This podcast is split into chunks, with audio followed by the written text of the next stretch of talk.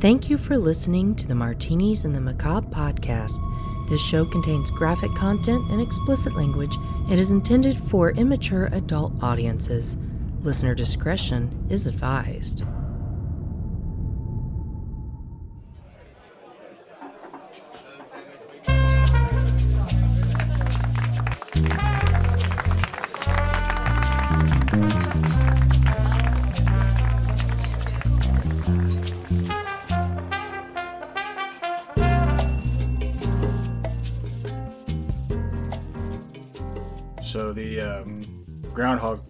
Didn't see its shadow. So we're supposed to have an early spring. Awesome. I didn't even follow up on that to see if that Yeah. fucking rodent saw anything. What gets me is like I I, I, I saw it online on like you know some thing that was on Facebook like some articles like you know Punxsutawney Phil like didn't see a shadow and I saw I was like oh cool early spring and I went I'm relying on my weather from a fucking rodent. Yeah, that's what we do here in America. You know, then I realized we have a similar practice here in Muncie. I don't know if you're aware of it. What's that? Well, if a meth head shits in the alley, that's the early signs of a raid. Ah, Yep. it all makes sense. I've seen it. I believe it. I haven't seen it. Uh, what would what would you actually do if you happened to cross a fucking meth addict taking a dumper in an alley? Would you turn around? I, I, feel, I have a feeling I turn around. I have a feeling like I like like you know when you walk in on your mom in the bathroom, you know, you like you turn the corner of the alley and you're like, oh, sorry. Oh, yep, there it is. I'd probably just mosey on, and be like, "Oh, mind your mind your business. I'm I'm okay. Keep going. Don't attack me." Squatted down, looking down, they look up and they go, "You got meth?" And I'm like, "No, what? No, oh God, no." How about TP? Believe it or not, that is a hot commodity in prison. TP. Oh. If they don't get their TP delivery, all hell's gonna break loose. Like we had that polar vo- vortex last week, Mhm. and so it delayed the postal service for a day. Mm. They went without their toilet paper. Oh yeah, people were mad. You know what I learned? That in jail, our jail, a trick if you want a cigarette, well, I mean, you just have a cigarette, but you can't have a lighter, right? Mm-hmm. And you can't have matches. So, whatever legal documents you have that are stapled, take the staple out, wrap it in toilet paper, toss it in the microwave. There's your there's your fire. Isn't that some fucking MacGyver life hack shit? This podcast is for educational purposes only. Do not attempt. Don't attempt it at home, but if you get locked up, give it a whirl. What the fuck's what are they gonna do? Take go in your cell. Yeah. Okay? Where the fuck else am I gonna go? Give you a write up. Give you a longer time. You mean I can't finish this game of solitaire while fearing for my life? Right. Bummer. Hi, guys. Welcome to Martinis and the Macabre, the podcast where we drunkenly discuss morbid murders, mysteries, and mayhem. On our anniversary. On our anniversary. Not the podcast marriage. Yes, today, well, not the day you're hearing this, but today when we're recording, it is Saturday, February 9th, and Billy and I have been married for 17 years. Yeah. That's a long fucking time. We've been married longer than we've been like not married. Oh my god, you're right. Yeah. Because we started dating, I was 16 and you were Uh-huh. 15. Wow. Yeah. That's dating. We've been together way longer than we've been apart, but Yeah. we've been married longer than Married in 2002, but we started dating in 96, so six more years on top of 17, so 23 years. Mm-hmm. That means we've known each other for 26. Mm-hmm. You've known these baby blue eyes and dimples for a quarter of a century. Yeah. Why you say it like that? God damn. That's a long time. Jesus Christ, fuck, sorry. No, not that, because it's just sunglasses. so long. It's just been a long time. I feel old. You, know, you killed my smile. Oh, I love your smile. No, it's gone. That's it's it. so cute with the little dimples. It's so cute. I'm gonna go look for a meth head taking a shit in an alley. Uh, probably won't take you long. They'll appreciate me. I know.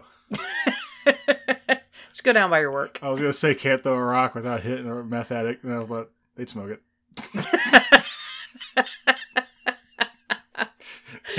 they pick it up. Thanks, bro.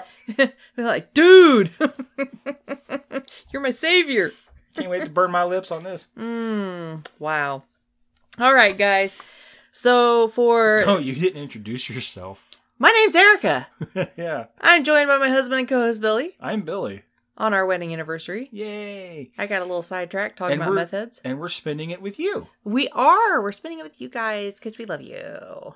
Let's hug. We're hugging. Oh, he's he's hugging the microphone. Can you guys feel it? One size fits all. Just come on. Here we go. That was nice. That was good. That was nice. Yeah. I didn't get in on that. That was just I, I have social anxiety. And uh Do you want to have an? Do you want to have an? Um, here, give me your, give me your, give me your paper. what? Let's have an Oprah hug. Oprah hug? Yeah. All right.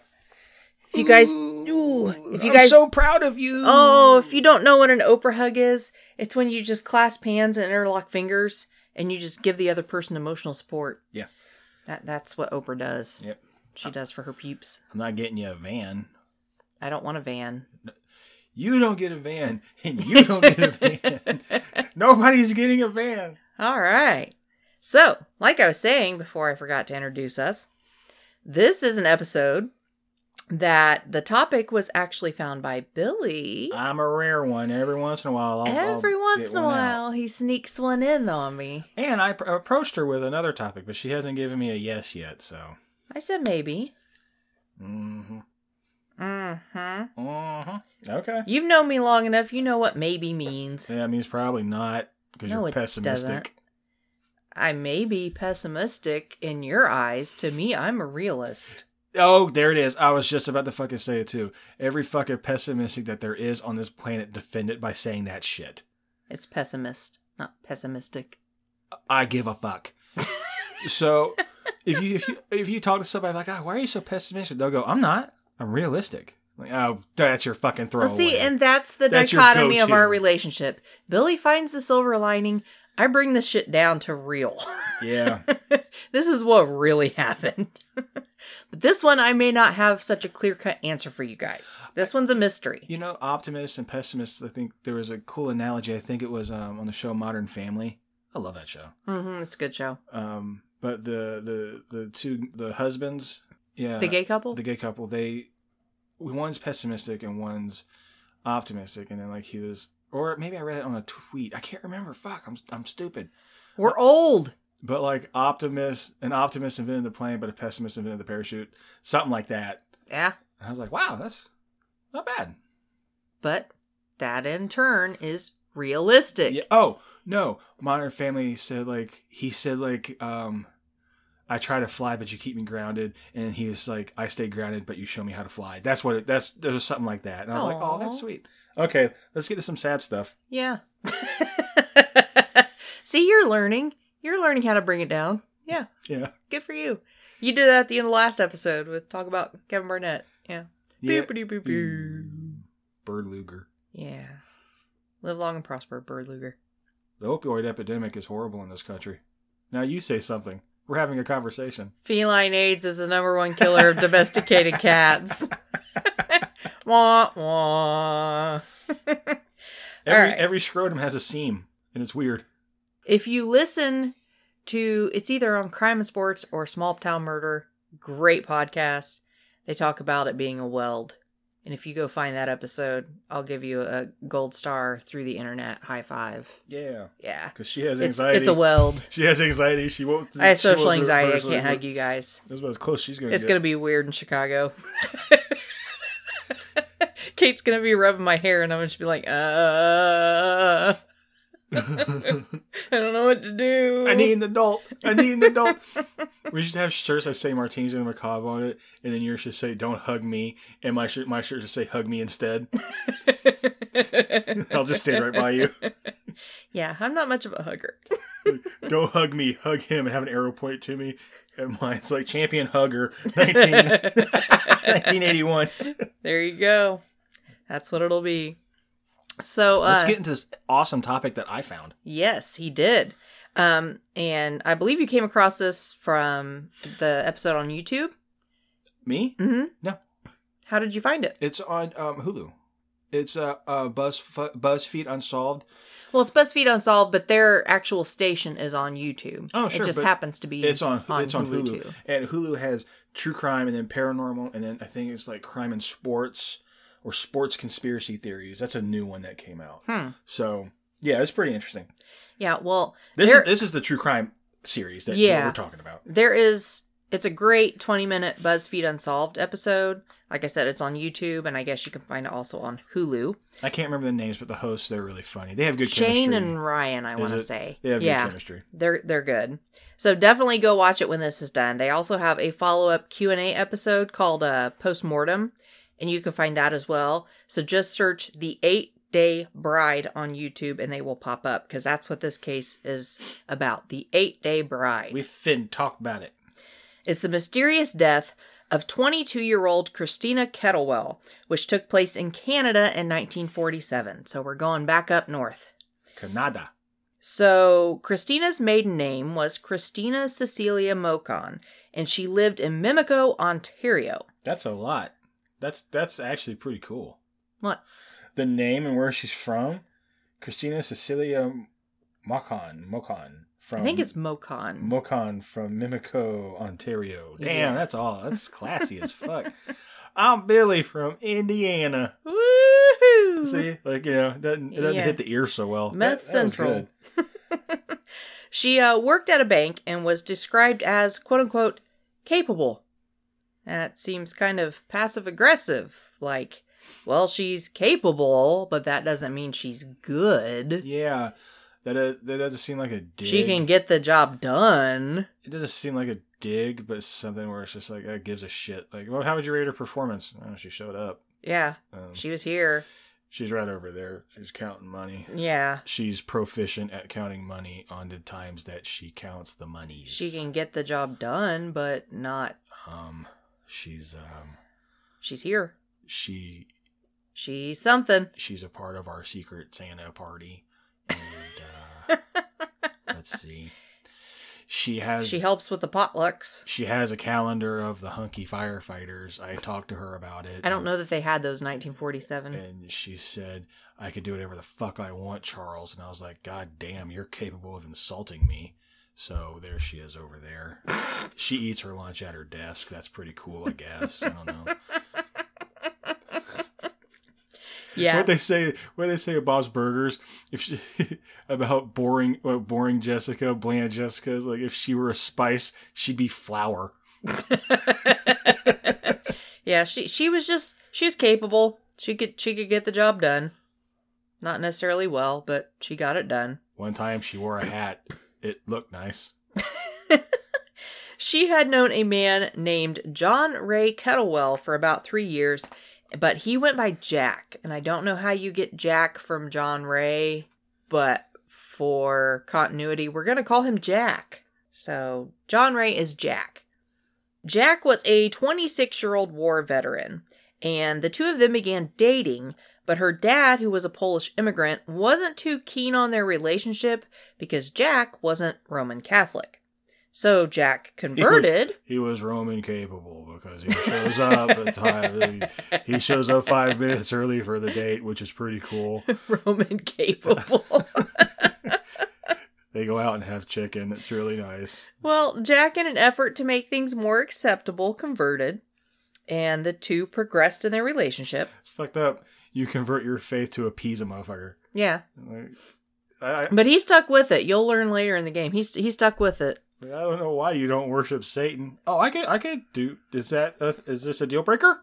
Is this what we do? Uh, Is this um? So this is what you do on days that end with the letter Y. Okay, I'm well, down. and that could be kind of a, a glimpse into how he is, where he just kind of wants to appease everyone, make everyone happy, go with the flow. Could be. That's that's super capable. Or he really loved her and was like, yeah, I'm going to change the whole belief system that I have. I'm gonna change the inner workings of my fucking soul. for you. We're like, you know, I I don't like you coming around here because you're not Roman Catholic. Well, I was um born and raised Jewish, but um if it'll get you off my ass, then you know, I, I don't really like Polish people. How about that? But I said shit. How about that? Well, anyway, moving on. Jack had a best friend named Ronald Berry, who was a 28 year old immigrant from northern Italy, formerly named Ronnie Ciuffo. It's a me, Ronnie. Ronnie from Italy. Hey. I don't know why we're giving him like a Jersey accent. I don't know but- why we're doing stereotypes like this. You know, I don't know. So, uh, Ronald. just wants to do. Mwah. yeah, just like that. Yeah. When you kiss your fingers Mm-hmm. and you make them explode into jazz hands. I don't think it's quite like that. The but pizza was just so magnifique. like that. I don't think it's like that at all. I would, and I would maintain eye contact the entire time. like you're doing right now. Yeah. It's a little weird. Ah, Roman Catholic capable Billy. Whoa. See. I got it.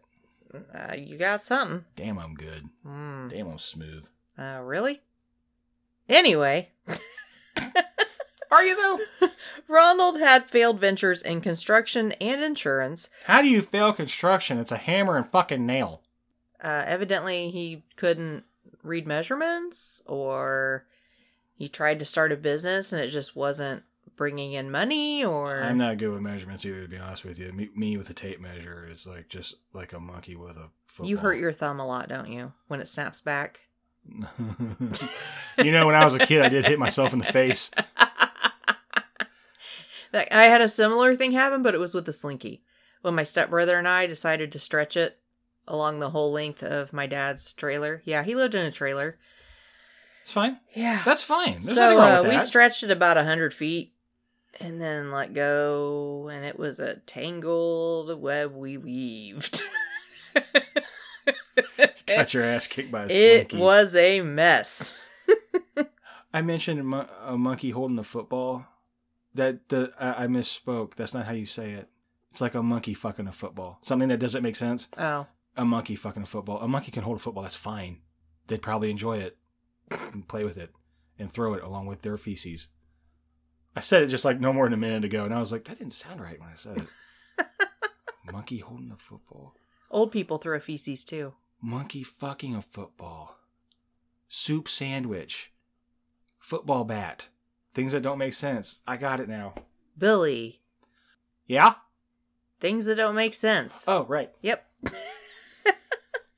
so, yeah, Ronald had failed in construction and insurance, but he was a professional ballroom dancer. I don't see how you could fail with insurance.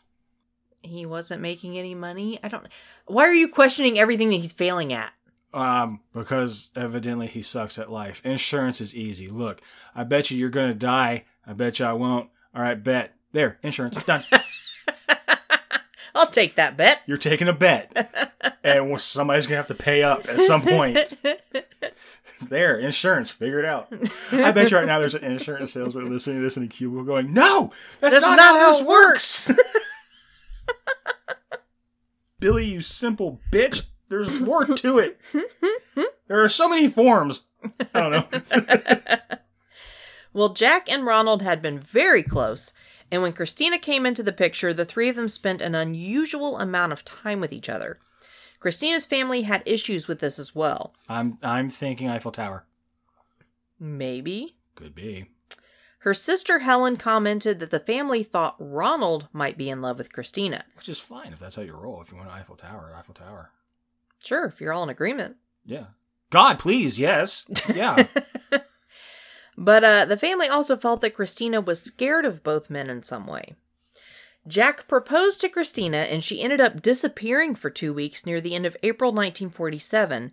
And it's not really clear where she went or what she was doing during that time, but her family couldn't reach her. well, now, wouldn't it be? Isn't that? I don't know. Maybe I'm assuming too much, but isn't that something like a, a woman kind of likes in a guy is somebody who's like mysterious, who has the capacity to, to maybe scare you, like, oh, I didn't know that side of him, type of thing. And that's and, and that's also why the whole cliche stereotype of gravitating towards the bad boy. You know what I mean? Maybe, but once you hear about But, these like, guys, But if Christina walked in on on him like eating a live chicken and then looked up and was like, "It's a fucking deal," then okay, yeah, be scared. scared. be scared. Have a bag ready, full of your shit. A go bag? A go bag. Have a go bag prepared. The oh my god, he's eating live chicken bag ready to go. And skipping stones. You always need skipping stones when you run away. oh, that's part of the the whole package there, huh? Yeah, I mean, if you don't have skipping stones, what the fuck are you doing? Really? Yeah, what the fuck are you doing, guys? Get your life together. Read a book. There's failures, then there's this one. Am I right? Yeah. You. Yeah, we're looking at you.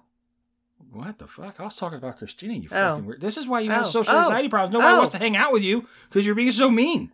Yeah, I'm a little mean. You're actually a sweetie pie. So, yeah, Christina disappeared and then suddenly reappeared, and she and Jack eloped on May 12th. The newlywed Kettlewell spent the next few days in Toronto in an apartment on Tyndall Avenue, with Ronald joining them the entire time, which is pretty freaking weird. Yeah. You know what this makes me think of is that skit from Mr. Show, The Third Wheel.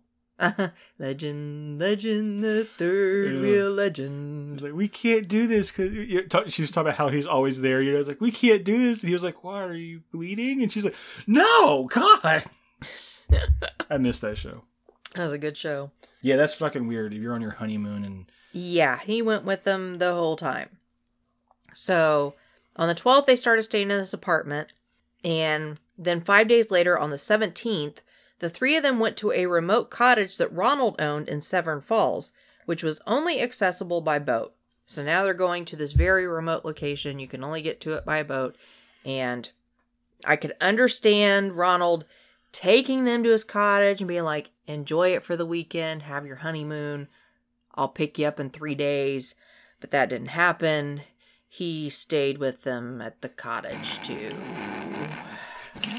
Yeah, yeah, a good friend would Would be like, enjoy my shit. I'll be back. Yeah, yeah, yeah. You know, like um, please wash the linen. Mm-hmm. Um, enjoy the s'mores. I bought stuff in preparation for your special honeymoon. This motherfucker walked in. and was like, "Top bunk." All right, we're here. what do you guys want to do first? You want to have sex? Can I watch? What's for dinner? Chicken or chicken? Live chicken? of course, of course, Christina was very capable of being cool with all these plans. It kind of it kind of put her off a bit, but she was very capable of disappointment, and there it was. What if that's just my sitter like, uh, he's still here. Yeah, it's his cabin. This fucking marriage sucks. Is it like it's gonna be like this the whole time? Well, during the time at the cottage, I just had an epiphany. She disappeared for two weeks, went to find some strange, and it was with a trucker, and he was like, You like butt stuff? And then she came right back and they got married right away. Okay, continue. I figured it out. actually, I did read some reports that she possibly got raped by multiple men. Oh, good gravy. And- what, in that two weeks she disappeared? I don't know if it was during that two weeks, Oh. but prior to the marriage, and that Jeez. someone guessed that maybe she was running into marriage as a way to kind of make herself pure again. You know how some women feel like they're dirty or used or damaged, and I never understood that because when I, when I see stuff like that, I'm like, You did nothing wrong. Yeah. You know, but but you, you kind of feel that way. But I, I did read that in some reports. I don't know that that's 100% true, but it's possible. So during the time at the cottage, as later reported, Christina. during the weird time at the cottage, yeah. Christina began to not act like herself. I wouldn't either if there was another fucking dude around. She would be completely dazed at times, and at other times would have crying fits. She would confide in Ronald that she didn't know if Jack really loved her, both verbally and allegedly in letters, which will later come into play. And it was a really bizarre honeymoon, to say the least. Yeah, yeah, we're already at that. Yeah, so then on May 20th, shit got even weirder. The cottage caught fire, and Christina was nowhere to be found. Now, according to statements to police, Ronald had been out of the cabin either on the boat or sunbathing, and he returned around 6 p.m. to find Jack sitting in the cabin, dazed and disoriented with an injury to his head. Ronald used blankets to pull the injured Jack out of the burning cottage, but he couldn't find Christina. Since the cabin was only accessible by boat, he had to load Jack onto a boat to get to Severn Falls to reach a car to drive him to the hospital. I want to see this. So, was this cabin on an island? How is it only reachable by boat? It has to be on an island. I don't know right? if there was like woods, there was no through roads that went to it, but you could only get to it by Oh, boat. It's only approachable by boat because you don't believe in yourself. because you didn't perform What's he gonna do? Just carry him over his shoulders to the find the nearest place for help, No, put him or in, put him in the boat, or take him where he can get help? put him in the car. Drive through the woods. He had to take him in the boat to the car because he couldn't get the car to the cabin. That's that was the problem in the first place. Maybe if he cowboyed the fuck up in the beginning and drove, and they're like, "Why is this so maybe bumpy?" he couldn't because there were trees. Well, that's just a negative attitude. That's stinking thinking. Tell you oh, what. Oh, that's my pessimism. yeah. It really is. Yeah, It really is. being a realist and all with trees in the fucking way. What? I don't understand what the problem is. Fucking drive around the trees. What if there's not enough room to drive around the trees? There's always room because of other trees that there's space between them. God, did you take stupid pills today? I hate you. I want a divorce. On our anniversary, Yeah. you cold bitch. we gotta remember, this is 1947 in a remote cottage, so no cell phones, probably didn't have any landlines way the fuck out there, and no way for paramedics to even, like, get to them. you know how to get people to get to you in this situation? Set the forest on fire. Oh. They'll come running. You might die. but hey, I mean, it looks to me like nobody's even trying. like, uh, do they even care? He's trying. He loaded his friend into a boat, took him to a car, took him to the hospital. Okay, so the flames ain't gonna be licking you when you set the forest on fire when you get in the boat. But then he would still get in the boat I wish I was to a- go get help because the forest is on fire. I wish I was a cop at this time. I had to figure this shit out. I wish you'd shut up. All right. I see when I'm not wanted. According to reports, Jack was treated at the hospital for burns, shock, a head injury of unknown origin, and effects of some kind of drugging that they weren't sure what. Ronald was also treated at the hospital for burns and shock, according to one newspaper article. So that lends credence to the fact that he said, I went into the burning cottage and got Jack out, because he was actually burned. While they were being treated that night, the owner of a boathouse in the area, Melville Sweet, found Christina's body at the foot of the dinner time rapids on the banks of the river that went by the cottage. She was barefoot and wearing flowered pajama pants and a man's shirt, and was lying in just nine inches of water, only 150 feet from the cottage. There were no obvious signs of injury or trauma on her body, and her feet were said to be clean and unmarked, not like she had walked or ran to where she was found without having had shoes on. Her autopsy found traces of codeine in her stomach, and I couldn't ascertain exactly how much, but it didn't make it sound like it was a huge amount. But her official cause of death was drowning.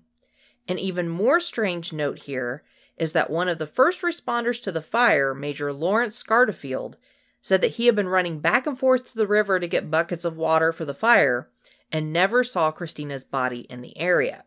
So, was he just too focused on the fire to notice, or was she just put there later? Or did she end up there by herself later? And we'll ponder that in a little bit.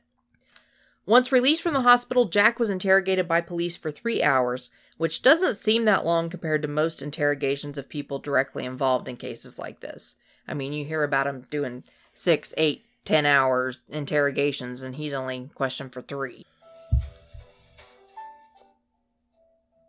Hello, it's 7:30 p.m. The temperature is 25 degrees. And you give me shit about my phone. Erica, look, it's muted. Why do you have an alarm at 7:30?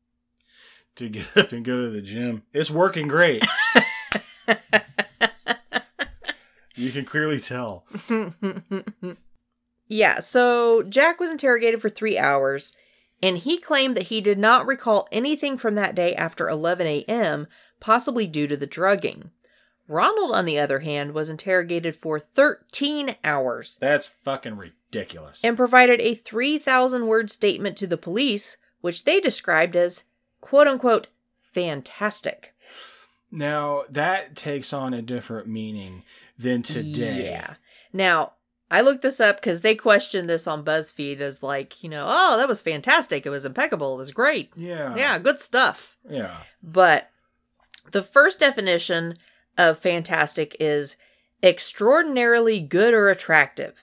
Now, I've never heard police describe a statement as being this way. But that's that's the definition I associate fantastic with. Yeah. That's not what I heard because that's not what I associate with a statement. This is what I heard is the second definition. Imaginative or fanciful, remote from reality. Just like he's making a fantasy story here. Yeah. It is fantastical, it is crazy, it is out there. hmm So I'm going to assume that police thought his statement was to bring back a great word from the Death by Ectocooler episode, poppycock, or malarkey, or I like utter- malarkey. utter bullshit. Just pick one. They they thought it was crap. I like straight tripping. Yeah, he was straight tripping. Say that shit during a press conference. Hey, he's straight tripping, yo. Uh, what? What was that, Captain? straight tripping. Straight tripping. Next question. As many as 20 other people were questioned about the case as well. No word on if their statements were fantastic. What bothers me about the 13-hour, you know, interrogation is I've, of course, I've never been arrested and I've never been interrogated, but I think a lot of it would probably drive somebody. I think that's how they get their information. Is mm-hmm. they're like, all right, now this is now let's say we're on hour six of this, right? He's like, all right, And that's how a lot of false confessions happen too, Yeah. is people just get worn down. And they're like, okay, I know where you were during this time. I know where she was, and I know where he was. Now let's just start from the beginning. And he's like, God damn it. God damn it. It was like, okay, okay, I'm getting confused. Explain this to me again. Mm-hmm. You- That type of shit. And Yeah. I probably would too. Even if I was They're looking for a way to catch you tripping yourself up. Yeah. Here's how you stop a 13 hour investigation. This is a podcast of education. You I want my lawyer. I want my lawyer. there you Make go. the first fucking thing you say. Before you ever get interrogated, I want my lawyer. There That's- you go. If I was arrested, seriously, I'd be like, um, okay, I want my lawyer, and that's the only thing you're going to hear come out of my mouth from here on out. So, um, you can continue talking and asking me questions. The answer is going to be, I, want, my, lawyer. You can record it and play it on a loop, or I'll just keep saying it.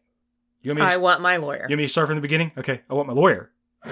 You want me to tell you what happened next? Give me my lawyer. Lawyer, please. Lawyer. Lawyer. It's funny you're sitting here, officer. I'm waiting for that lawyer. or, you know what makes it worse? Not so much I want a lawyer. I want my lawyer. If you have your own lawyer, it gets worse Mhm. because usually they give you some court appointed fucking lawyer who, you know, they're just going to throw it on and he doesn't know what's going on. But be like. I get my lawyer on the phone. Here's the number. yeah. That, I bet you most cops are like, fuck. there goes that. Well, an inquest into whether foul play was involved in Christina's death began on June 19th, and it became a huge spectacle due to the immense news coverage surrounding the mystery. People packed into the courtroom and the crowd flowed out to the grounds outside, many of which stopped Jack and Ronald for autographs. Why? And yeah, and if you do an image search, you can actually find a picture of the two. Jack is solemnly signing an autograph, just kind of stone faced, and Ronald is in the background with a huge fucking smile on his face, like he was enjoying this strange notoriety. Well, a picture's worth a thousand words. That could also be a smile of like, fucking serious? You guys want fucking autographs? Yeah, but it still it looks kind of strange when you know this is just a few weeks after she died, and he's just like got this big old gaping smile on his face. Yeah, but you can see who's the other guy stone faced? Jack, Jack. the husband. I could also see that too, where he's stone faced like, you want my what? My au- my autograph? You mean like just sign my sign my shit? Is that what you Yeah, to- and that's kind of the look he has. I mean, and of course we can't judge guilt by how someone looks or reacts, but I, I bet it was a face like, uh, this is fucking weird. Yeah, but okay. it's one of those. and then you got Ronald in the background, be like, "Hey, next autograph." Oh, see, again, it's like with the word fantastic. I'm, I'm thinking of it as like, ha! They want our fucking what? really? Maybe they just act differently when they're from Italy. I just Hey, they want my autograph. Want me to build you a cabin? I'm not good. I can sell you some insurance. No, I can't. Maybe. Many strange things came out during the inquest. Ronald claimed that he had borrowed money from several people to the tune of $12,500 to loan to Christina shortly before the wedding, which he said she paid back along with $500 in interest. So Okay. $13,000. I'm gonna put a pin on that myself. You can keep going. I want to know something. Um. And this was not in the BuzzFeed. Oh, that's fine. Um. Okay. Let's see. Um. Twelve thousand five hundred dollars. In what year? Nineteen forty-seven. forty-seven. Wow. But this is also Canadian, too. Okay, well, let's just say for argument's sake, it's American. Um, twelve thousand five hundred dollars is equivalent to the purchasing power now with inflation. One hundred seventy thousand dollars, two hundred no one hundred seventy thousand two hundred twenty-two dollars and twenty-two cents. Wow. Yeah, that's a chunk back yeah, then. Okay, that is a chunk. And it's not really sure what Christina would have needed this money for or how she was able to repay it so quickly on a meager bank teller wage. I mean, she's A- a- capable, a capable, bank but she's not wage. good, remember? I mean, she she can do it, but she's there. Like she, she clocks in and clocks out. she she she eats her her her lunch, but she doesn't go in the fridge and eat everybody else's lunch. So And then she Um, like sucks everything off her fingers, and you can hear her slurping over in her bank teller line. And this one time she didn't punch out and I was like, Why didn't you punch out? And she was like, I forgot and I was like, Oh. So she's she's capable. That's what I'm getting from this. I think of her, like you didn't know she was there. Her, yeah. What do you think of Christina? Who? Who?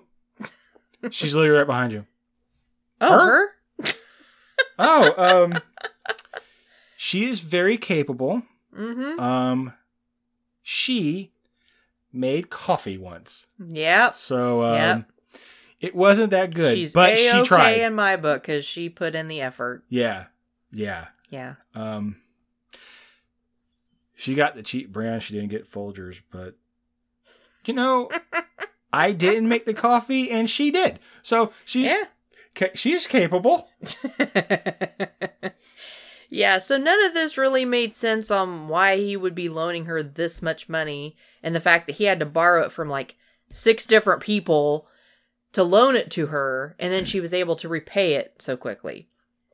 But uh CP Hope, who led the inquest, called Ronald, quote, a liar of the most blatant kind whose sinister figure permeates the whole of this tragedy, but whose purpose and design are shrouded in mystery, end quote. You know, that's a that's that's a damning thing to say. I I find those things to be absolutely damning to somebody It's You know- basically the equivalent of saying, uh, he was straight tripping. cuz like to me it's more hurtful. Like it, you know, if you're asked about it, you know, and you're like the motherfucker lied his ass off. You're like, Mhm. okay. But he lied his ass off, but we don't know why, is basically what he said. Yeah, but I mean, like, let me see if I can find it here. Bear with me. Yeah, he lied his ass off, or he is a liar of the most blatant kind whose sinister figure permeates the whole of this tragedy. That's hurtful. That's like something you're like, God damn, ow. But whose purpose and design are shrouded in mystery. He lied, but we don't know why and about what, is basically what he said. Like if I saw that on TV, was like, oh, he he he was lying the entire time. I'd be like, I wasn't stupid. but they said something like that. I'd be like, ah, change the channel. God, oh, my ow. heart. Ow. Jeez. Yeah, so CP He Hope, meant that shit. he wasn't really buying anything Ronald was laying down. Sure, the shit wasn't. Now, some titillating details. You said titty. Titillating. You said titty. Titillating. You said titty. I didn't say titty, I said titillating. tit, tit, tit. Titillating. You said tit. Oh. I don't know. Some titillating details about the relationship between Jack and Ronald also came out. Jack's statement to the police following his release from the hospital said that he and Ronald had been lovers for some time. On the stand, though, Jack said the police wanted to build this story into their case and he was coerced into making the statement. So he broke and told police that he and Ronald were lovers to get the police off his back after only three hours of questioning. Hey, it's a broke back cabin. Ugh. Yeah. mhm. All right, you don't have to just that out. It's fine. yeah, most people don't like break and succumb to police coercion after just three hours. Maybe that's all they needed. Maybe Jack, that's all they needed with him. You know, it's like But he did have a head injury and he was drugged, so maybe. yeah, like for three hours. You know, like they're they got him, they got you know Ronald in the other room for 13 Mhm. but Jack is sitting there. He's like, I don't remember much, but that dick. it was fantastic. You know, you know when you catch a dick in the mouth and it's more like, oh, oh, oh. it wasn't that. It was like, oh, oh, oh. It was one of those. wow. I was like, I, was like, see, man. Wow. For being so racist and We're, we're stereotypical. awful. And you know, the detective's like, well, got all I need. Just got up and left. yep, that's what we got. And period. There's your statement. We're done here. How's your Sign head? here, please. We're done here. How's your head? Pretty good from what he said. No, how's your head feeling? oh, it's a, bump. Your head, like on your skull. how's your head? My head game's fucking awesome. it's fantastic. Fantastic.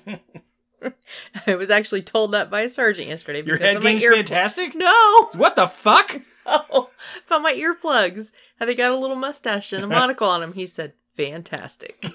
so that's my new catchphrase. Fantastic. You should have been like, they glow in the dark too. They do. You guys, my earplugs glow in the dark, and they got a little mustache and a monocle on them, and they're so cute. I'm not very girly, but that's funny. okay, so the Crown Counsel, C.P. Hope, continued to press Jack on the stand, not believing that his statement was strong armed by the police. On June 20th, the Toronto Star printed an article about this, stating, quote, when Kettlewell, after vigorous questioning, agreed with Mr. Hope's repeated suggestion that he and Ronald were male lovers, the fantastic triangle of twisted and thwarted emotion took shape. End quote. There's that Fantastic. fantastic again. well, Ronald had allegedly admitted to this as well. That's see what's crazy is like that's why Christina was weird throughout the whole honeymoon. It was an Eiffel Tower, but there was a guy in the middle of the tower, and she's like, I don't understand the physics of how we're supposed to do this. And it racked her brain so much, she was like, I gotta go. she was acting weird the entire She's like, this is fucking weird, guys. It's How- 1947 and this isn't this work? acceptable. How does this work? It was like, oh, well, you just strap this around your waist. But what is that? I don't even know if they had that then. And we're supposed to Oprah hug when we're doing this? I don't even have. This doesn't do anything for me. Bringing it back to the Oprah hug. They're the nice. best. Yeah. Well, in an That's the first time an Oprah hug and a strap on's been used in the same wow, fucking sentence.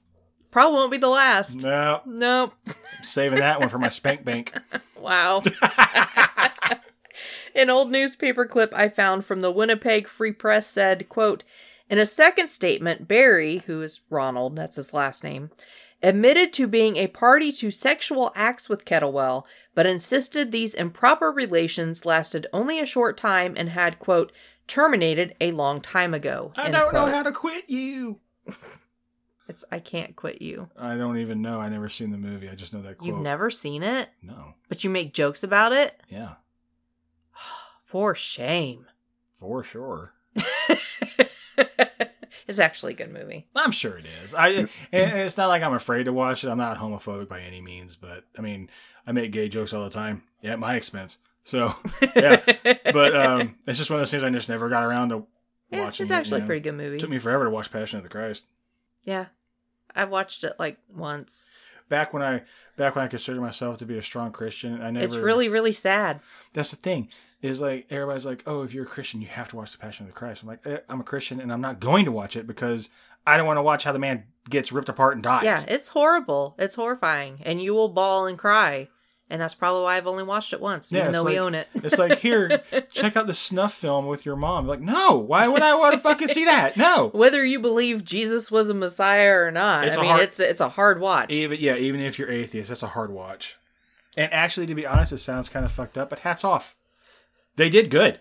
Yeah. They, they did. They made it very Mel convincing. Gibson made a pretty good movie. That was pretty good. It's just one of those one and done. There you go. And Apocalyptico. Apoc- that's a Apocalypto. that's a That's a good good one. movie. If you guys haven't seen it, you have to watch it. You have to be able to read, but you have to watch it. I have to. Hola. I have to use subtitles when I watch that movie, The Witch, and they speak English. Billy can't make it out. I can't make it out. They talk. They talk funny, weird old English, and I don't know what they're saying. oh, poor Billy. I would say read a book, but maybe you just need to read a movie. Yeah. I'll have to have a book read to me. I can't. I don't. anyway, we're I straying. thought I bought like a bootleg, and I'm like, I can't understand shit they're saying. I thought it was because of the bootleg. No. What hath doth you say, son of mine? And I'm like, fucking what? And I had to turn on the fucking. And I read it. I was like, Yep, that's Billy. uh, yeah. I had to cliff note myself, like, because it didn't translate it for me. It said what he said, and I, I'm Yeah, still, I'm still looking doesn't- at it like, what the fuck are they? saying? You know. Anyway, okay, so he evidently admitted to this, according to this newspaper clip, and the police commissioner referenced Jack and Ronald in a report as well, writing that their relationship was, quote, to put it mildly, to be unnatural, end quote, which is probably how they would have described Back a then. gay relationship back in 1947. Sure, probably. Another police report referenced that Christina was distressed by the quote unnatural conduct of her husband and Barry end quote. So the, the- two were most definitely boinking. Yeah. Yeah, they were bobbing for dick Yep. She had trouble holding the camera. back in 1947. Yeah. Something else that came out during the inquest was that Christina had been suicidal, as evidenced by suicide notes Ronald provided to investigators, and Jack didn't even know they existed until the inquest. The first note was written on Easter Sunday, April 6th, before Jack and Christina became engaged, and about five weeks before they got married. It was addressed to Ronald, and in it she said that she had tried to poison herself and wrote about, quote, the uncertainty of receiving a proposal, end quote, from Jack. Is it that important? So, yeah, she's gonna kill herself because she isn't sure if Jack's going to propose or not. And let's break it down to, to just realistic facts here. You're gonna kill yourself because you ain't been asked a fucking question yet. Yeah, that's strange. Yeah. In it, she wrote, quote, This will be the best way out, as I cannot bear to see another girl have him, end quote. Jack recalled that Christina had been ill on that day, but is unaware of any poisoning or suicidal thoughts. Ronald read the note and laughed because it wasn't another girl. He was like, silly." so it's like, was she picking up on the fact that he's distracted because she thinks he has another girl, but it's really just Ronald? Or is she knowing of this relationship and calling Ronald a girl? Or I, it's it's strange. I don't know. The second note was written at the end of April, hinting at her plan to not only kill herself, but to kill Jack as well.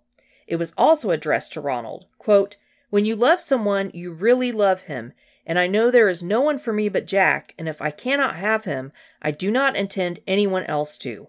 I waited, as you might say, in the hope that Jack would ask me to marry him, but I now realize I am just a passing fancy. Goodbye, Grant. It's funny, isn't it? All these years, I was the passing fancy.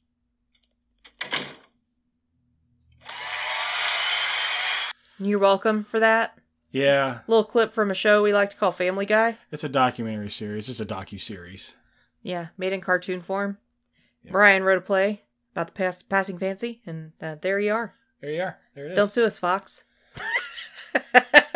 now see now see something like this and i've always thought i've always thought this too you know if i can't have them i don't intend anybody else to okay you know like if if i like i like erica i love you and i'm in love Hey, with thanks, and I i'm in love too. with you and if you weren't in love with me i would still love you and want you to be happy i wouldn't fucking kill you because i Mm-hmm. can't have you i would be like okay i love her so much that i want her to be happy wherever life takes her i want her to be happy this is selfish Mm-hmm. this is very selfish. And Yeah. it's selfish for anybody to do such a thing. Yeah, completely.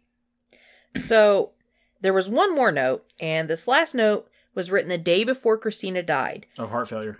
Always. Yep. When you boil it down, it makes a weird smell. The heart. I was joking. When you boil it down.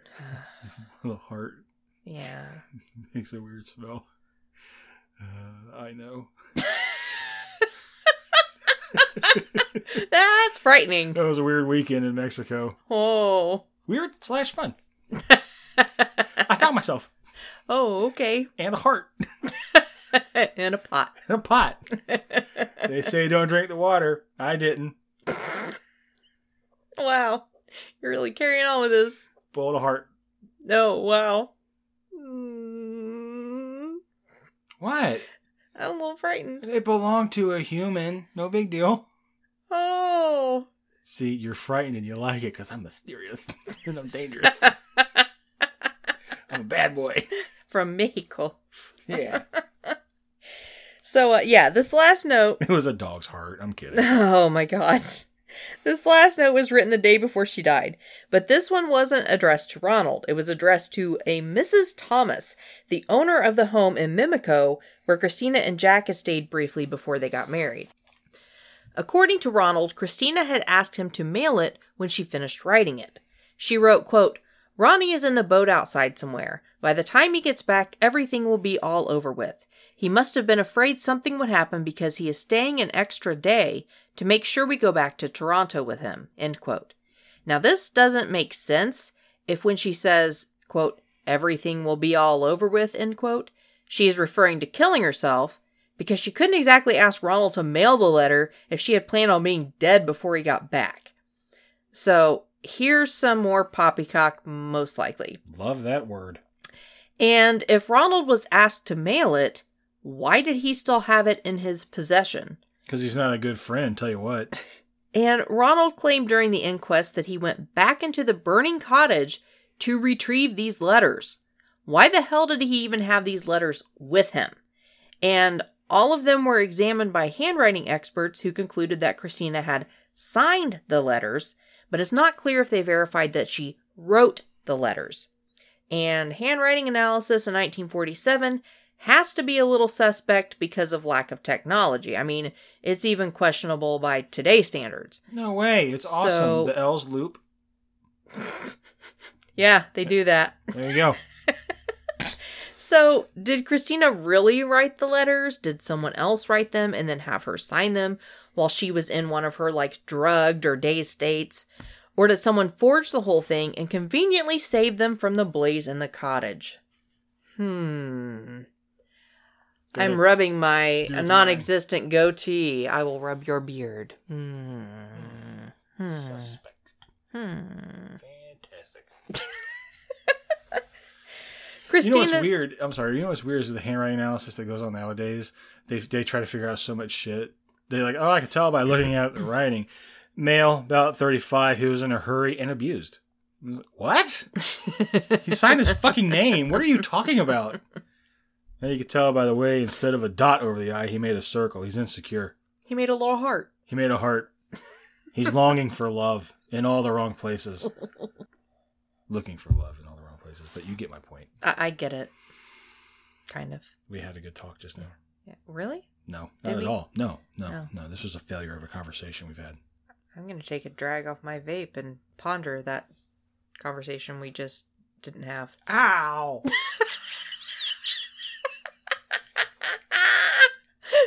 cracked a tooth, didn't you? Ow! Billy went to take a hit off his vape and he hit his tooth. Aw. I'm sorry, honey. Hmm. Hmm. It's still whole. You didn't chip anything. Not a fan of that. Tell you what. Be a good time for an ad right now. Here's an ad, ad, ad, ad, ad, ad. ad. And that was the fucking ad, ad, ad, ad, ad, ad, ad. Yeah, there you go. So, Christina's sister Helen also claimed that Christina was drugged just before the wedding. And when she quote unquote came to out of her drug state, she was married and she just rolled with it because she wanted to marry him anyway. Ah, She's li- like, Really? I woke up and I'm married? Yes. life is so fucking weird. Somebody read those letters. Cool. And a police report states that there was a quote strong suspicion end quote that Christina was in a state of mind quote other than normal end quote for a period of time before her death. It was believed that this was due to drugs or medication, but it was unclear if she was taking them herself or if someone else was drugging her. One thing we know for sure is those drugs, they were capable. They were capable. And she woke up like, I'm married. Sweet. I hope I'm a capable wife. But the owner of a home that Jack and Ronald had both lived in together said that Christina mentioned that she was worried something bad would happen if Ronald went with them on their honeymoon. So are we looking at suicide, murder, or an accident? Here's some evidence to support the murder theory. Murder. Yes. That was good. Nice. this only happens when the planets align and it's our fucking anniversary. Yeah. Like like when, when we started, you know, er, you know, it was just like same time. yeah. I noticed that. I was like, that was pretty cool. Yeah. Sometimes we have those jinx moments. Yeah. And it's like awesome. Yeah, yeah. Well, there were insurance policies purchased before Christina's death. Not by that guy. Not by Ronald, right? Oh, no, no, no. We'll, we'll find out maybe. He couldn't do it. Jack supposedly took out two life insurance policies, one for him and one for Christina, each for 5,000 Canadian dollars before the two married, which had to be pretty sudden because, according to the letters, she was still writing about waiting on a proposal at the end of April, and the two got married May 12th. If you're waiting on a proposal, you're going to live a life of depression. So, in a two week period, he decided he was going to marry her and purchase some life insurance policies. He's on it. Both of the policies contained a double indemnity clause that would allow the beneficiary to collect two times the amount if the cause of death was accidental, which would be the equivalent of around $260,000 today. The beneficiary on both policies? Ronald. Why were they not each other's beneficiaries? Because Ronald Why- is a good fucking friend. Why would Ronald get the money if one of them died and not the other living spouse? That it it doesn't make sense. It does. It's called a suicide pact. I thought you knew this shit. Sorry. You know true crime. I didn't mean to like let you go. I mean, good God, dude. I'm the one that has to school you now. I'd be like an awesome insurance salesman. Hey, you Buy should, it. You should buy some insurance. No, don't be a fucking nerd. there, that's it. So a nerd is someone that doesn't buy insurance? Yeah, you fucking dweeb. Buy some insurance. I already have insurance. Mine's better. I don't even have to look at the other guys. I know. How do you know? Quit being a dweeb. I'm sure that would get all of the sales. Fucking sign it. I'd build. I like your little eye glance, like you're looking down at the paper, like sign it. I'd build, sign it. I would build rapport with the person. I'd call him bro.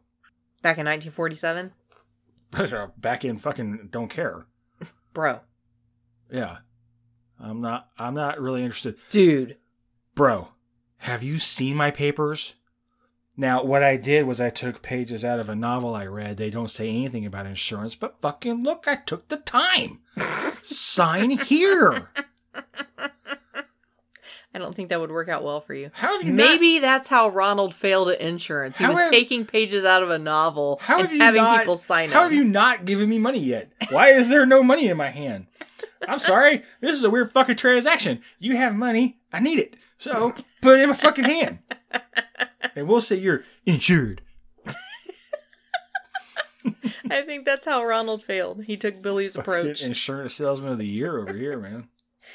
Well, also, Ronald took out an insurance policy, also in the amount of $5,000, Canadian dollars, of course, on his cottage, which later mysteriously burned down.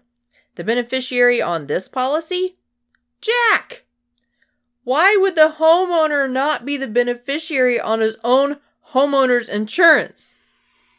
It doesn't make sense. Oh, it does if you take pages out of a novel. It makes perfect fucking sense.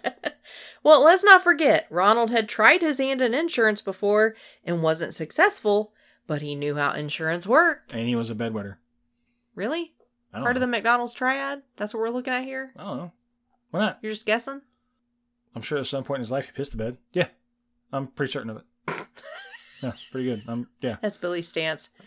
Billy's stamp of approval. He pissed the bed. Hannibal lecturing the fuck out of this. It was also brought up during the. I'm Joe Nickling it. Maybe he did. Maybe. It was also brought up during the inquest that Jack had received a war gratuity, which is a payment to Canadian servicemen given to them when they discharge. He had given this war gratuity to Ronald, though it's not clear why. And for unknown reasons, Jack had taken everyone in his family off of his will. So, what the hell was everyone doing with their money and insurance policies? Then the wedding ring became suspicious. It was never recovered. Christina wasn't wearing it when she was found, and it wasn't found in the burnt remains of the cottage. It's not even clear where the ring came from. Some reports claim that Ronald purchased the ring, which, why would he? He's not the groom. And others claim that Jack borrowed the ring from a married friend, which, why would you do that? Who's going to marry someone wearing another wife's ring? And there was debate on the price of the ring as well, ranging anywhere from $1,000 to $13,000. But I did find a source that said that the $13,000 price tag would be today's equivalent and not $13,000 necessarily in 1947. So $1,000 might be correct in 1947 money.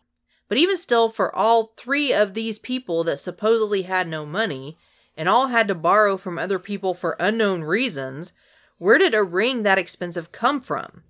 And it's odd that the number $13,000 is exactly the amount that Ronald claimed Christina paid him back with the interest on the loan he gave her that he borrowed from other people. Twelve thousand five hundred plus five hundred interest, right? Exactly. Yeah. So the whole thing is freaking weird, and no one knows where the ring went. At the end of the inquest, the jury was unable to come to a decision on whether foul play was involved, despite all of the suspicious but circumstantial evidence. They stated, quote, Due to the fact that the post-mortem examination disclosed codeine in the stomach of the deceased, and due to the suspicious fact that she was found drowned, this jury is unable to decide on the evidence, given whether or not foul means were employed in her death. End quote. So Jack and Ronald were free to go. And live a happy life together. so romantic. Yeah, that didn't happen. Oh. Jack remarried three years later, and he and his new wife lived briefly in the same house that he had previously shared with Christina for a short while, which is weird. Inappropriate, I would say. They had a son named Richard and ended up moving to another house right across the street. Another name for Richard is weirder. Dick. Yep. There's my contribution. Mm hmm. That was my dad's name. Dick. Dick. Uh, the two separated in the late 60s, but never officially divorced, because remember, Jack converted to Roman Catholicism, and good Catholics don't get divorced. So he I- stuck to his guns with the Catholicism. I can understand that. As- I can't. That's why I'm not Catholic I mean, anymore. I mean, not even so much. It's not even so much Catholic, and this is going to probably rub people the wrong way. But you do stand in a church and say, "Till death do you part." Now, this is different because she did die, but when they say "Till death do you part" and then they get a divorce and remarry, well, in the eyes of the church, you're committing adultery. You're still married to this person until death do you part. You know, so Mhm. Jack never spoke of his first wife or her death. His son Richard and his wife still live in the house across the street today. And before Jack's death in 1998, Richard's wife was doing family research in the library and came across an article on the death of Christina, naming Jack as the husband involved in the case. And although it shocked them, the two never questioned Jack about it due to his declining health. Ronald and Jack remained friends until 1956, when Ronald said he was moving to New York. He gave his Pekingese dog to Richard, who was about two at the time, before he left. And then no one ever heard from him again. So I'm betting he probably changed his name again, but no one can even verify that he went to New York. No one ever heard from him after that whatsoever. Be funny if he got to the city limits and was like, "Fuck this, I'm tired." And he's got an apartment. Yeah. It could have happened. Really. So now Richard and his wife insist that Jack was very easygoing. He didn't like to start trouble. He avoided confrontations. So much so that he wouldn't even return defective items to the store, because that would just be too confrontational for him. He had difficulty asserting himself, basically. They believe that Ronald planned the whole thing and Jack was strung along, not wanting to rock the boat. If that's the case, when did Ronald start planning and when did Jack get involved?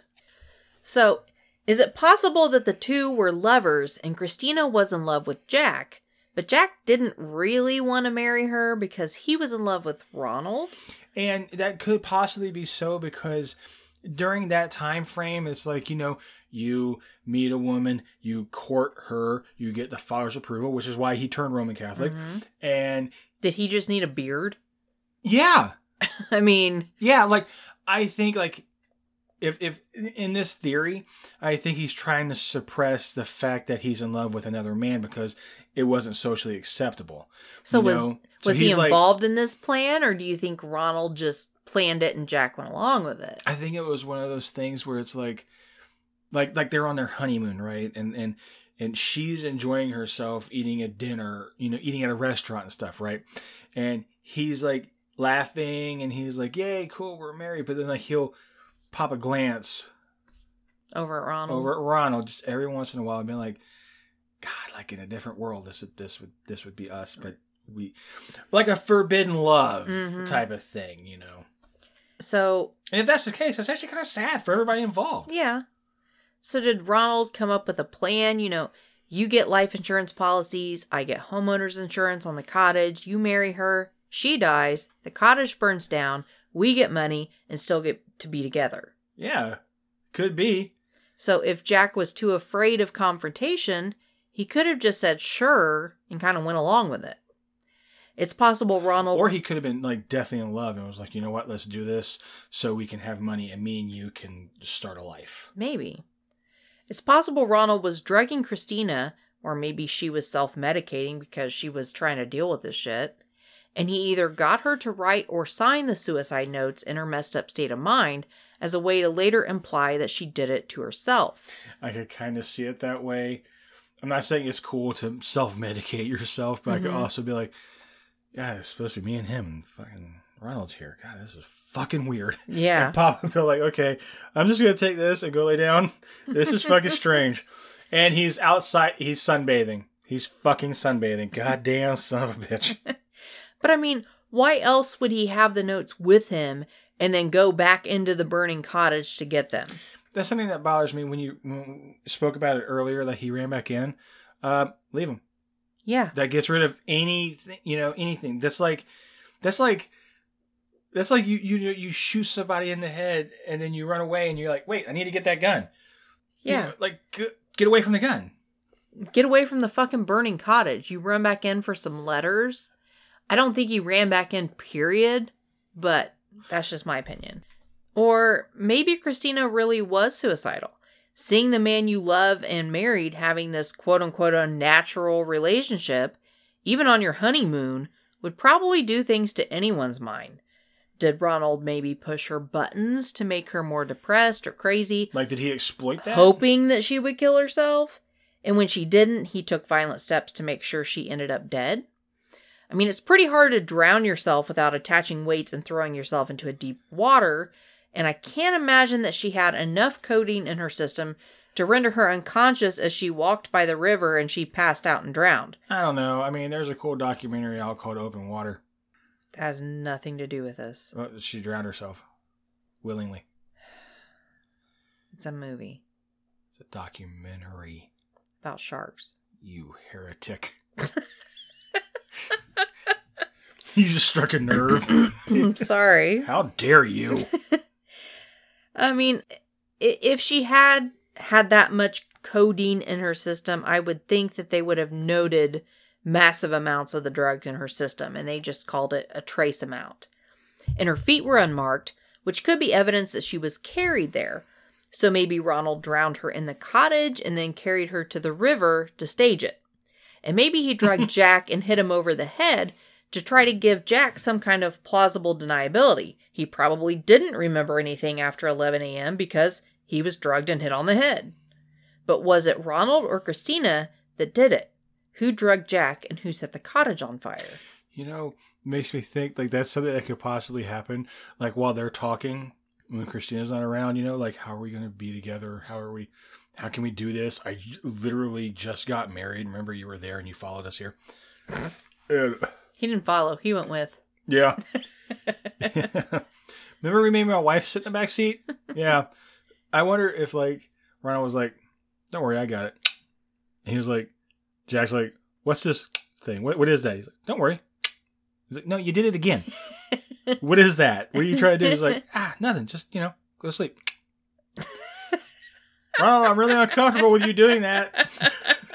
What are you doing? Next thing you heard was dong from the shovel. It'd be cool that he's trying to convince himself drowning Christina in the toilet, giving her the swirly of death. And he's like, hey, Swirly of death. water is water. That's why he dropped her in the That's river the the or the creek. Swirly of death. The swirly of death. And he took her to the creek or the river, whatever. It was like, eh, fuck, water is water. It gives a shit. It's Yeah. in her lungs. They can't trace that. Well, I'm personally leaning towards Ronald setting the whole thing up from the beginning with how quickly the marriage happened, how quickly everyone got insurance policies, and the fact that Christina's family claimed she was doped up and only came to to find she was married. I think he either forged the letters or somehow got Christina to write them and then injured Jack to make it look like Christina had actually tried to kill him. He may have even forged the life insurance policies on Jack and Christina. I I don't think Jack probably even knew every detail. But I think Ronald was a fucking romantic like we've never seen. well, I think Jack knew that Ronald had done something really bad, but didn't know the details, and then just kind of covered for him because it was the easier thing to do, and he probably loved him. It- it- like the like the same scenario, you know, but instead of the thing, like it's like, what are we gonna do? And you know, like he like brushed like the back of his fingers Mhm. against his cheek. He's like, love finds a way. He's like, what does that mean? He's like, shh. Like he puts his finger right on his lips. Love finds a way. Yeah, I got that. But what are you talking about? He's like, okay, what I'm gonna do is smack you in the face with a shovel. What love doesn't find that way? I will spackle you. It'll be okay. I'm gonna hit you in the face with a shovel. That does not sound like love, Ronald. No, shh. My little puppy. Shh, shh, shh, shh, shh, shh. I'm gonna hit you so fucking hard you're not gonna remember dick. Wow. Am I gonna remember math? Yeah, it won't be that hard. He's had practice. He knows the right amount of force. Yeah. And then he like the place is on fire and then Ronald's behind him with a shovel. He's like, Jack, turn around, look at me right now. Tong! There it is. There it is. They probably drugged Ronald first to make it easier on him. My guess. Gave him drugs and was like, You ain't gonna feel a fucking thing Exactly. till you wake up and have to sign autographs. Yeah, so I think Jack, he kind of knew that Ronald did something but didn't know the details. And it's possible that Ronald actually tried to kill Jack by drugging him and hitting him over the head, but then maybe realized that he couldn't kill him because he loved him too. And we will probably never know the whole truth, but it's a very weird one to ponder. I but I think Ronald was definitely the instigator and probably brought all of this about. I can't get out of my head him with Jack over his shoulder carrying a shovel and he's walking to the canoe like singing to himself like zippity doo zippity. like just whistling like this Mhm. just no, normal day Jack you okay yeah tap my butt once if you're okay yeah you're out the good thing about this is it ain't gonna hurt when I throw you in the fucking boat. Thunk. Are you okay? You're fine. So, how do you feel about this whole thing? Um, I think it was um a love line, not a triangle. I think Christina was never part of it to begin with, but she was so desperate to find a husband and to have a quote unquote normal life, especially if what you said was true. If she was Mhm. raped and maybe she just wants to feel pure and whole again. If that's the case, Yeah. sure. Um, I think that they were in love and tried to find a way out and didn't work out the way they planned. And then that's why they went their separate ways. And that's why they got their own families. It seemed like they tried to kind of cure themselves, quote unquote, cure themselves Mm-hmm. from, you know what, if it gets like that, um, just go to bed together, start fucking each other, and be happy. You know, Yeah. just do that. You know, you didn't even need to kill her. There was no, no even point in getting her involved. Yeah, But, you know, that's what I, what do you think? I definitely think it, it was it was Ronald and Jack probably didn't know exactly what was going to happen, but knew that something was and just kind of went along with it. I think I think Jack wanted them to be together and wasn't privy to the fact that Ronald was going to make sure they were going to be together hmm type of thing. Like like I think uh, it's quite possible Ronald forged the life insurance policies because why are you going to list him as the beneficiary if that's Yeah. the case? And it all goes back to the shovel. Like, like, like he's like, you know, Jack's like, oh my god, I, I, I, you know, I love you, and I think we should be together, but not like this. And he's like, not like what? Dong. Ronald did it. You know, like Jack wanted it. He woke up and was like, waffles. Jack wanted it. Ronald wanted it. The only difference is Ronald did it. Yeah. Jack didn't know what was coming. Ronald's an optimist. Ronald made it happen. He was an optimist. He was like, yeah, shoot for the fucking stars on this one. All right. So, uh, yeah. Christina, come check out what's in the toilet. So And down you go. that's the case of the mysterious death of the eight day bride, which I guess is kind of a well known case in Canada, but I had never heard of it. When the bubbles stop, they're dead. Hmm. You say that like you know from experience. Right. Is that how you got the heart? I'm gonna take your silence as a yes.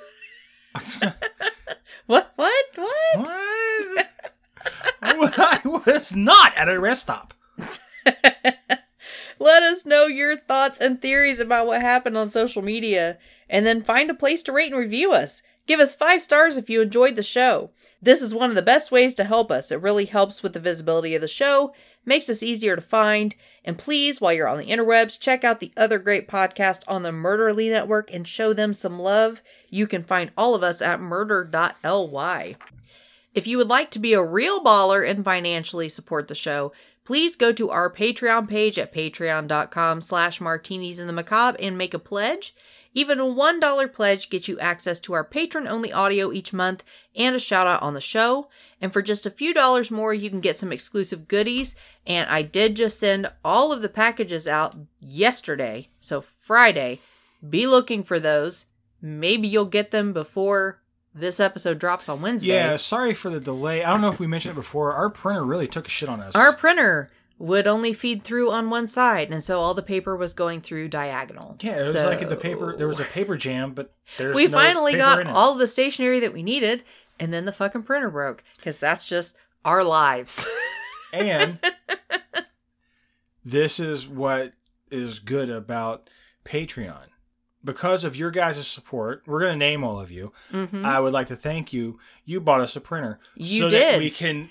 You purchased us a for. new printer, This is what it's for. Yes. So thank you guys. You And- bought us a printer, and, and- now we can continue.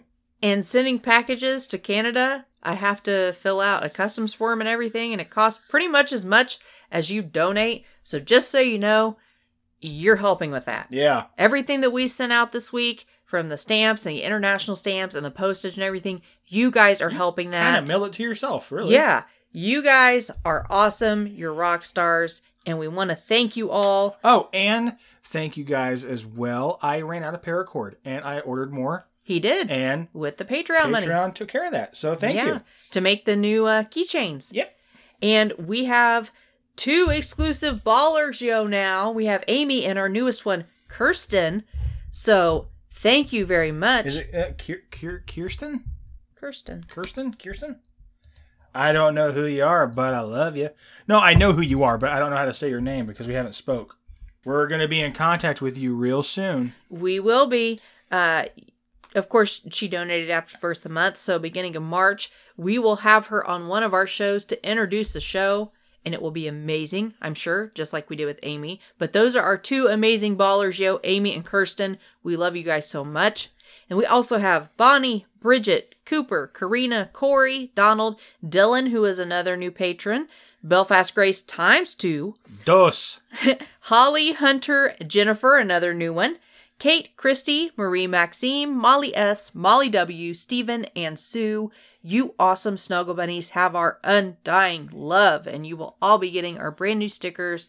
Whether you've adjusted your pledge or not, we sent them out to everyone who get had an address on there. If you're a patron for a dollar and you don't have an address, just an email, put your address on there. We'll send you stickers too. Not a problem. Actually, to be totally honest with you, we're pretty lenient and we're we're we're we're, pretty happy about this because this is so much fun for us to do. Like uh, with Kirsten, Mm-hmm. um, odds are not only are you going to introduce the episode, we're going to talk for a while. Yeah. and we'll probably pepper that shit in the the. the, I think we ended up talking with Amy for like two hours. yeah, yeah. And uh, so get ready, and we're you know, but like, if you send us an email and are like, like you could literally send us an email and be like, you guys fucking rule. I live at. You'll probably get a fucking sticker. Yeah, we will send them out. That is not a problem. And they all went out yesterday. So I hope you guys find some awesome homes for your stickers and we want to see them. Take a picture, post it on social media, let us know where you found a home for your stickers. That would be awesome. So yeah, you guys all have our undying love. And anyone else, you can now make a one time donation if you don't want to do the revolving every month donation. You can choose the amount on our PayPal link on our website, martinisandthemacabre.com, and it's near the bottom of the homepage underneath the Patreon links. You can follow us on Facebook and Instagram at Martinis and the Macabre and on Twitter at Martini underscore Macabre. And be sure to join our fan page on Facebook as well at Friends Who Like Martinis and the Macabre. And uh, we love interacting with you guys. Feel free to post whatever you like on the pages, to share our post. Sharing our pages, posts, and tweets helps to get the word out, helps us grow organically. So please feel free to share away. And I am going to really, really try to be more interactive on Twitter. I've I've fallen short. I have Um, not been on social media in a few months, and as we said at the beginning of the episode, I have some social anxiety, Yeah. and uh, No, that's fine. I- I've had to, you know, wait to get some medication filled because I switched jobs and had to wait on insurance. So I'm still gearing up to face the Facebook crowd and the Twitter crowd and Are you that. really? Are you really? Is that a thing? Yeah. Really? Yeah. Huh. So that is why I've been so absent from all the social media is because I'm weird like that. I'm looking. I, I'm not so much. I- I'm looking forward to just going there and meeting other people. I, I want to. Uh, I want to see Kate Mhm. from Ignorance Was Bliss. I'm really excited about that. I want Yeah. to meet Hunter. I want to meet Bonnie. I, there's so many people I want to meet. That's why I'm excited for. yeah. So like when people were coming up to me like, "Oh, I love your podcast," I'm like, "Oh shit, I do have a podcast." don't I like I'm I would be so like interested in meeting other people. Yeah. Uh, uh I guess the uh, fangirling. Yeah. Like I'll fangirl. I'm sure out. we're gonna fangirl fangirl in Chicago Yeah. because there's a lot of podcasters that are gonna be there that I personally listen to, and Yeah. it's just it's gonna be great. But uh, yeah, if you guys can share anything that we post, and I apologize if we've not been as interactive as we've been in the past. My bad. I'm strange, but uh, No, you're fine.